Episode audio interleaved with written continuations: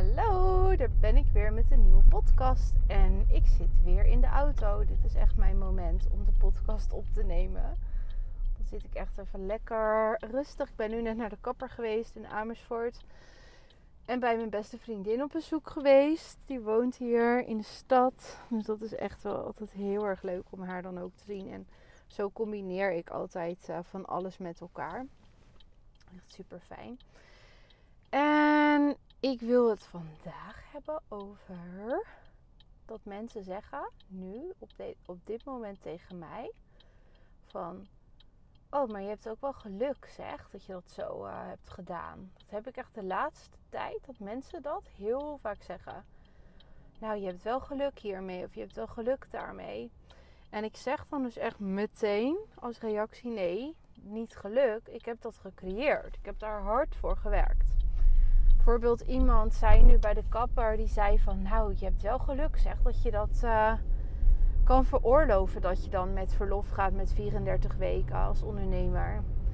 Nou ja, ik heb niet geluk, ik heb geen geluk, maar ik heb dat zelf gecreëerd en daar hard voor gewerkt om dat te kunnen. Dus vooraf heb ik het echt helemaal ook uitgedacht. Voordat ik. Ik heb echt wel uh, tien keer nagedacht, zeg maar. Voordat ik zwanger ging proberen te worden. Hoe ik dat zou gaan doen als ondernemer. Want ik hou niet van dat soort dingen maar gewoon zien. Zo ben ik niet. Ik hou echt van een plan en een strategie hebben. Dat uitgedacht hebben. En dan voel ik me er ook fijn bij. En voel ik me er klaar voor. En denk ik, yes dus dat vind ik dan best wel. Mensen denken dan van, nou ja, maar je hebt wel geluk. Ja, dat is niet. Dat is gewoon dus heel erg zelf dat organiseren. Dat je dus eerder met verlof kan, bijvoorbeeld. Ik zag ook wel eens mensen die dan echt al heel snel bijvoorbeeld weer aan het werk waren na de bevalling. Als in shoots doen. Nog uh, binnen de zes weken eigenlijk na de bevalling dat heb ik toen wel gezien. En toen heb ik wel bij mezelf gedacht: oké, dat ga ik dus absoluut niet doen. voor mij zijn die zes weken echt heilig gewoon uh, na de bevalling. Zes weken rust is echt heilig. Gewoon voor je herstel daarna. En hier heb ik echt wel een hele duidelijke visie op en een strategie voor gemaakt. Oh, even snel door oranje. Oepsie. Maar um, dat heb ik echt vooraf ook uitgedacht. En het is misschien wel leuk om in, in deze podcast daarover te kletsen. Hoe ik dit allemaal heb voorbereid. En hoe ik het dan ga doen en zo straks. Wat mijn plan is. Maar ik ga dus in ieder geval met 34 weken met verlof. Wel tussen aanhalingstekens. Betekent bij mij dat er geen afspraken meer in mijn agenda staan vanaf dan.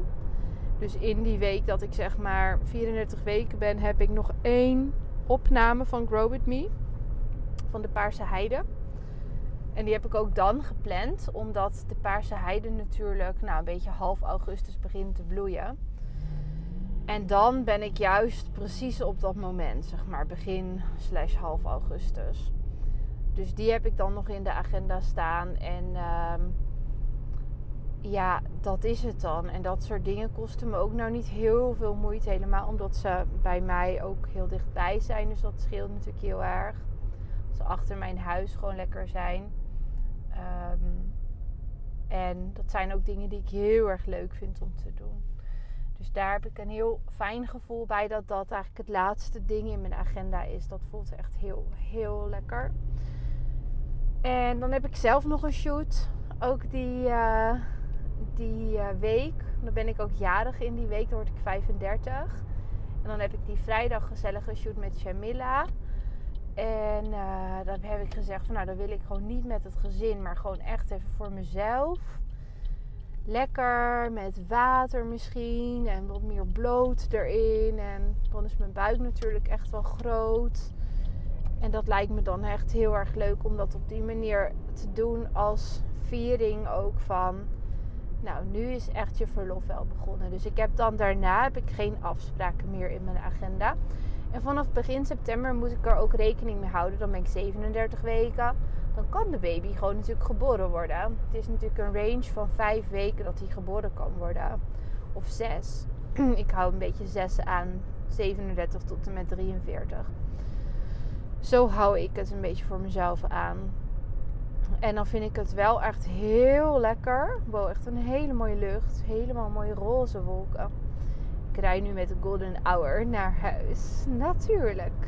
Heerlijk. En, uh, maar daar hou ik er dus wel rekening mee voor mezelf. Dat ik weet van oké, het kan zo zijn dat hij ook eerder wil komen. Dan moet ik ook wel voldoende uitgerust zijn daarvoor. Dat is dan wel heel erg fijn en belangrijk. Dus dan heb ik nog wel even die, die, uh, dat rustmoment zeg maar, in mezelf nodig. Dat ik wel in ieder geval een paar weken lekker heb kunnen relaxen in huis. En wat kleine dingetjes nog kan doen die ik wil doen. Of als ik gewoon zin heb om te chillen, dat ik dat lekker ga doen en me verheugen. En ik moet wel zeggen, ik doe dat nu tussendoor ook echt heel erg veel. Dat ik gewoon lekker aan het relaxen ben als ik daar zin in heb. En me helemaal kan verbinden met de baby in mijn buik op het moment dat ik dat graag wil.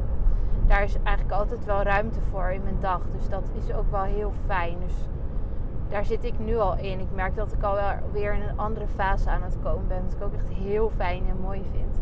Hoe dat dan werkt, hoe de natuur dat heeft bedacht. Maar goed, die 34 weken dus. En dat had ik vooraf al bedacht. Van het is gewoon lekker, weet je wel, fotograaf zijn, video's maken. Het is een fysiek beroep. Wat heel goed is, dat zegt mijn personal trainer ook. Ik heb een personal trainer één keer per week. Die had ik voor dat ik zwanger was vier keer per week. Heb ik toen, dat vind ik echt zo goed van mezelf nog steeds. Vier keer per week aan mezelf als cadeau gedaan. Voor vier maanden lang. September en tot en met half januari. September, oktober, november, december, half januari. Toen was ik zwanger en was ik heel moe. Dus toen heb ik niet meer vier keer per week gedaan, maar één keer. Eerst nog twee zelfs. En zij zegt ook van, zolang je het gewoon kan doen, moet je het gewoon doen. Want daar, je lijf blijft er dan aan gewend. En dat is goed, want je bent gewoon lekker in beweging. Je bent tijdens de shoots natuurlijk ook squats en zo aan het maken. En door je knieën aan het gaan en weer op aan het staan. En dat soort oefeningen doen wij ook echt. Om dat gewoon heel goed te blijven kunnen. En dat je, dat, dat je daar kracht in houdt. Ik heb ook echt spierpijn dan nu daarvan. En ik weet dan, oké, maar dit is gewoon geen klachten krijg van mijn bekken. Dat is heel fijn. Dus daar hebben we heel erg op getraind vooraf. En ook nu tijdens de zwangerschap is het zo fijn. Dus zij zegt ook altijd wel van ja, je moet het gewoon lekker blijven doen. Je kan het zelfs tot de dag van je bevalling ook gewoon sporten. En je zou zelfs als je zin hebt om te shooten, een shoot kunnen doen. Weet je, dat maakt helemaal niet uit.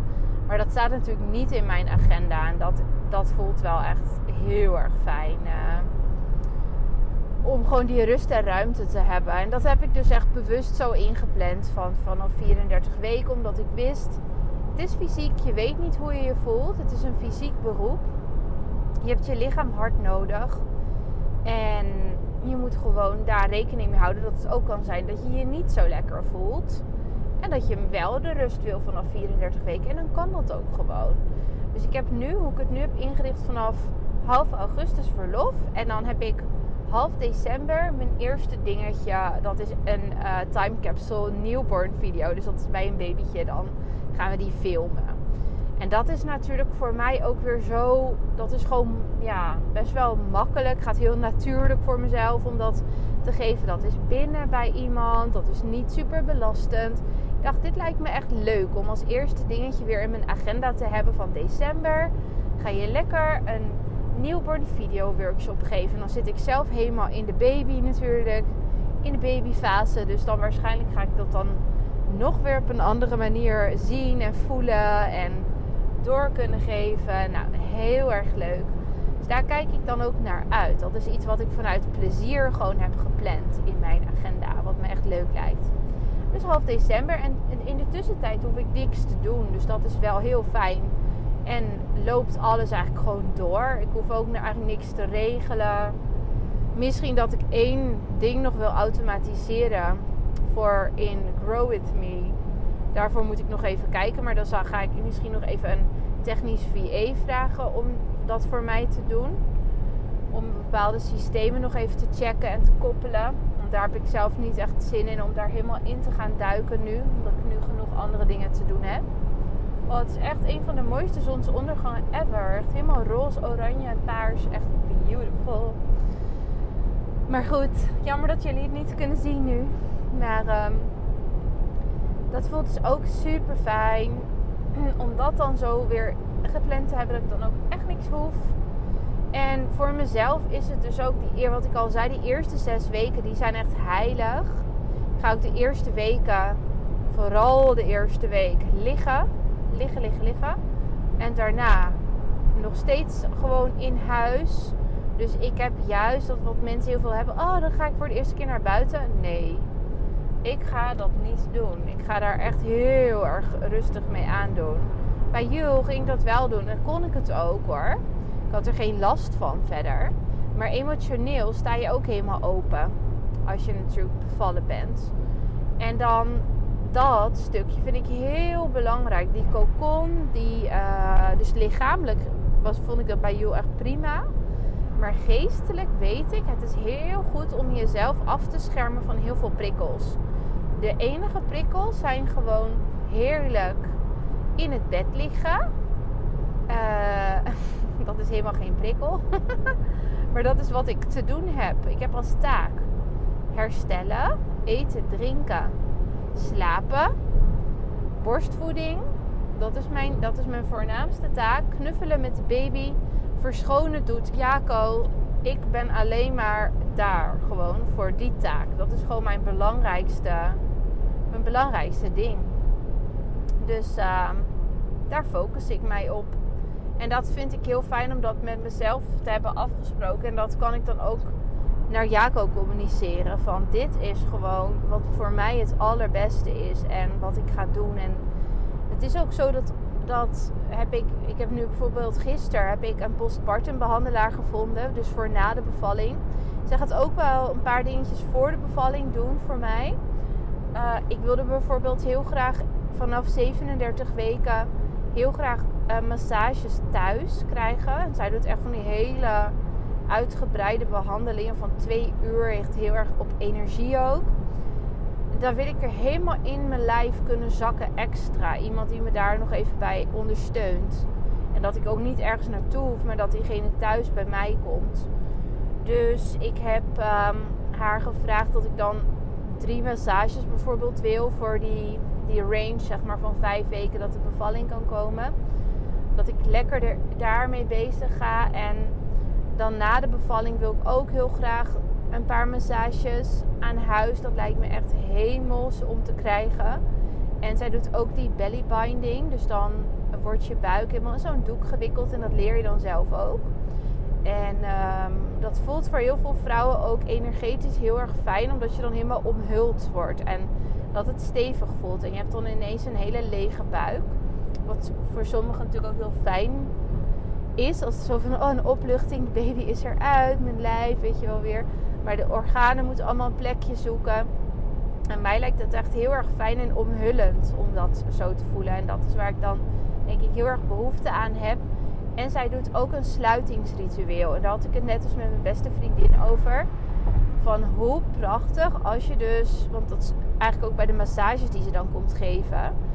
Dat je geeft ook alle ruimte voor bijvoorbeeld nou, borstvoeding natuurlijk als de baby wil drinken. Maar ook voor als er emoties loskomen. Voor of dingen die je wil vertellen die bij de bevalling die je, die je naar boven komen. Je staat zo open na zo'n geboorte. En ik wil die zes weken daarna heel erg gebruiken om echt heel veel werk energetisch te doen. Om het heel erg los te kunnen uh, dat heel erg open ook mag zijn. Zeg maar. Dat het losgelaten mag worden, dat het eruit mag komen. Inclusief alle emoties uh, die erbij komen kijken met een nieuw leventje en opnieuw weer moeder worden. Uh, ik bedoel dus met een nieuw leventje een nieuwe baby erbij. En hoe zo'n bevalling is geweest. Het, het weer overgaan naar een nieuwe fase. Daar echt goed bij stilstaan. En ik kreeg als inzicht, omdat ik gemediteerd. En toen zei ik tegen Jaco van... Ik ga echt een mega investering doen voor mezelf in die kraamperiode met die postpartum behandelaar. Want ik had ineens als inzicht hoe beter ik uit die zes weken kom, hoe meer ik voor mezelf regel. We gaan bijvoorbeeld ook alle maaltijden dubbel koken en we gaan een extra vriezer installeren in onze schuur. En daar komt zo'n vriezer en doen we allemaal super healthy curry's en zo gaan we erin maken. Allemaal van die verwarmende maaltijden. Die heel goed zijn als je bevallen bent. Want dan wil je heel erg in die warmte zitten en in het voeden van je lichaam. En je geest en je energie en alles. Ehm, maar ik wil gewoon vet uh, daarop inzetten, op dat herstel. Want hoe meer ik hierop inzet en hoe meer ik vooraf al voor mezelf regel en zorg, hoe makkelijker en eh, beter ik uit het herstel kom. En hoe sneller ik dus mijn stralende ik kan zijn. En helemaal weer vol geladen ben. En dat is natuurlijk heel erg fijn. Dus ik dacht ineens, dit is voor mijn onderneming. Het kost natuurlijk geld om dit allemaal te doen. Die massages en die, uh, die ritueel dingen en zo. En zo iemand inhuren, dat kost gewoon geld. Dat is zeker een luxe. Maar ik weet dat dit zich in mijn onderneming uitbetaalt. Dus niet alleen persoonlijk, maar in mijn business betaalt zich dit uit. Omdat ik dan eerder, na die zes weken bijvoorbeeld, dat ik dan ook denk: oh, ik heb weer zin om iets te doen. Of ik voel me fijn in mijn energie zitten. Uh, natuurlijk ben je met een baby ook moe. Dat hoort er ook gewoon bij. Maar uh, dat is een stuk makkelijker te dragen als jij uh, emotioneel bijvoorbeeld eh, aandacht hebt besteed aan het, aan het balanceren. En, en het er allemaal hebt laten zijn. En daar dus ruimte voor hebt gecreëerd. Met iemand die daarvoor is opgeleid en daar heel veel ervaring in heeft en die ruimte kan vasthouden voor je. Dat vind ik heel mooi. In, in het Engels noemen ze dat ook space holding. Dat vind ik echt altijd een heel mooi woord, wat we hier eigenlijk niet hebben. Space holding. Dus dat is iets waarin ik uh, heel erg wil investeren. En ja, dit zijn dan van die dingen dus die ik voor mezelf heb geregeld, die ik ook zie als een investering in mijn zakelijke kant. In, eigenlijk in alles, in mijn hele leven. En dat is sowieso als ondernemer natuurlijk heel anders. Dat je al je, al je investeringen, alles wat je doet, het gaat eigenlijk allemaal om jezelf. Het begint en eindigt met jou. Het valt of staat met jou. En hoe meer je aandacht eraan besteedt aan jezelf en hoe jij je voelt en hoe je in balans bent en hoe je, welke tools je hebt om te balanceren, hoe beter je bedrijf gaat. Het is gewoon zo. Je bent je bedrijf.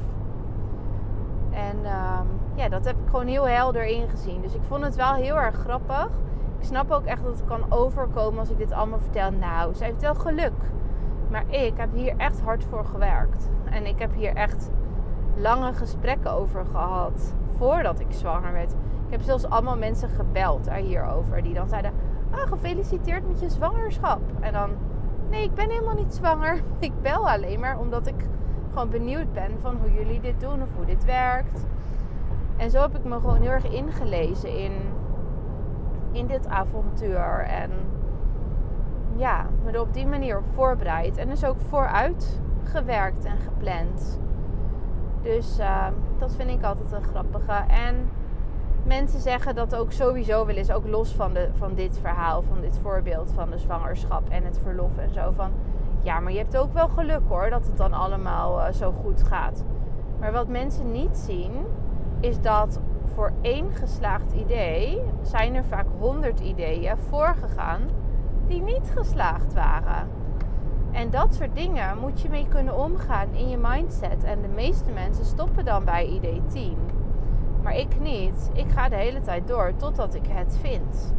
En het is een mindset ding om steeds beter te worden in het los kunnen laten van als het dus niet werkt, een idee. En dan weer door kunnen gaan en uh, verder kunnen denken. En het zien als een aanmoediging. Oh, er mist blijkbaar nog iets. Of er moet nog iets bij. Of het is nog niet helemaal wat het moet zijn. Um, mensen worden hier nog niet helemaal enthousiast van. Ik moet nog iets, er, iets anders aan toevoegen. Wat zou dat zijn? En als je op die manier gaat nadenken, word je succesvoller, creatiever. En uiteindelijk lukt het dan wel.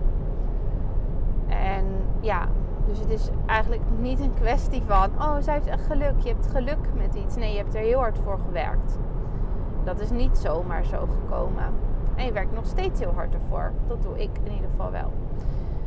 Nou, ik hoop dat dit een beetje een leuke podcast was. Want dit was natuurlijk ook over babyonderwerpen. Ik weet niet in hoeverre jullie dat dan ook leuk vinden om te weten. Maar ik denk voor als je moeder bent en ondernemer wel heel interessant ook om dit stukje te volgen van hoe ga ik dit allemaal met elkaar combineren en hoe bereid ik mij hierop voor en um, ja, het kan gewoon allemaal.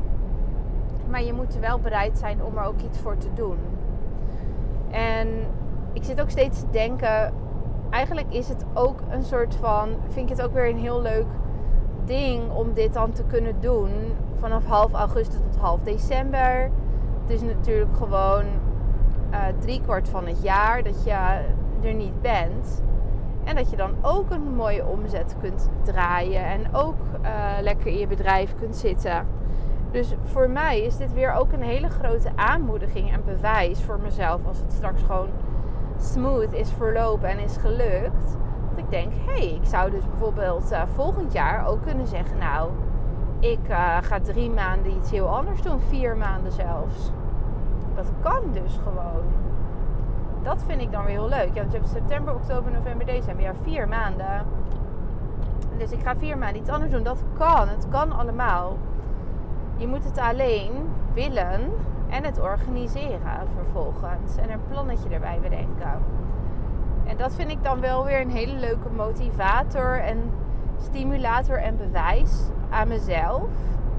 Dat je dus het allemaal anders kan invullen als je daar zin in hebt. Van je hoeft niet het hele jaar door te werken. Misschien wil je gewoon alleen van bepaalde maanden bezig zijn. Dat kan. Of wil je een soort van winterslaap gaan. En wil je juist in de zomer, als je de energie hoger hebt, of in de lente, wil je dan uh, meer inzetten op bepaalde dingen.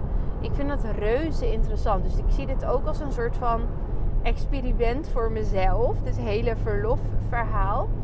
En ik heb er heel veel vertrouwen in. En um, ja, het is weer heel leerzaam. En weer een hele nieuwe kant van jezelf. Die je dan daar ook weer in ontdekt. En daar heb ik ook heel veel erg veel zin in. Uh, om te zien wat dit me allemaal weer mag gaan brengen. En ik weet zeker dat ik er alleen maar weer meer waarde door krijg als ondernemer. En dat ik er weer meer mensen mee kan helpen door alle nieuwe ervaringen die ik ga opdoen. Misschien leuk voor jou, denk ik, na deze podcast, dat je denkt: oh ja, kan het ook zo zien. Het hoeft niet allemaal eng te zijn. Maar ook, het is ook gewoon iets wat je organiseert, waar je hard voor werkt. En wat niet een kwestie van is van, oh, het komt iemand gewoon maar aanwaaien er wordt hard voor gewerkt. En dat is gewoon wat het is. En daar moet je ook op instellen. En één ding wat ik um, altijd voor ogen had. Van, er is een boek en dat heet volgens mij iets van... Weet niet meer precies hoe het heet, maar het gaat over 10.000 uur iets doen. Dan word je een echte professional. Dus als je iets 10.000 uur hebt gedaan, dan kun je jezelf echt een professional noemen. Ben je op dat niveau. Nou, die theorie is nu wel achterhaald. Want als eerste een soort van semi-wetenschappelijk bewijs voor. Dat als je iets 10.000 uur deed, dat je er dan echt heel goed in zou worden. Het is een beetje achterhaald inmiddels. Dat ze weer legt. Maar ik vind het idee erachter wel leuk.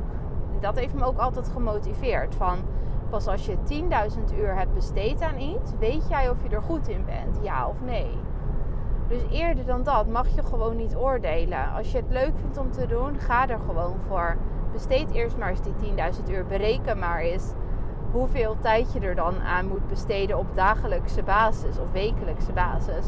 Ik had toen volgens mij een keertje berekend dat ik dan twee uur per dag of zo eraan moest werken voor vijf jaar lang of zo. Ik weet niet of dit precies klopt hoor.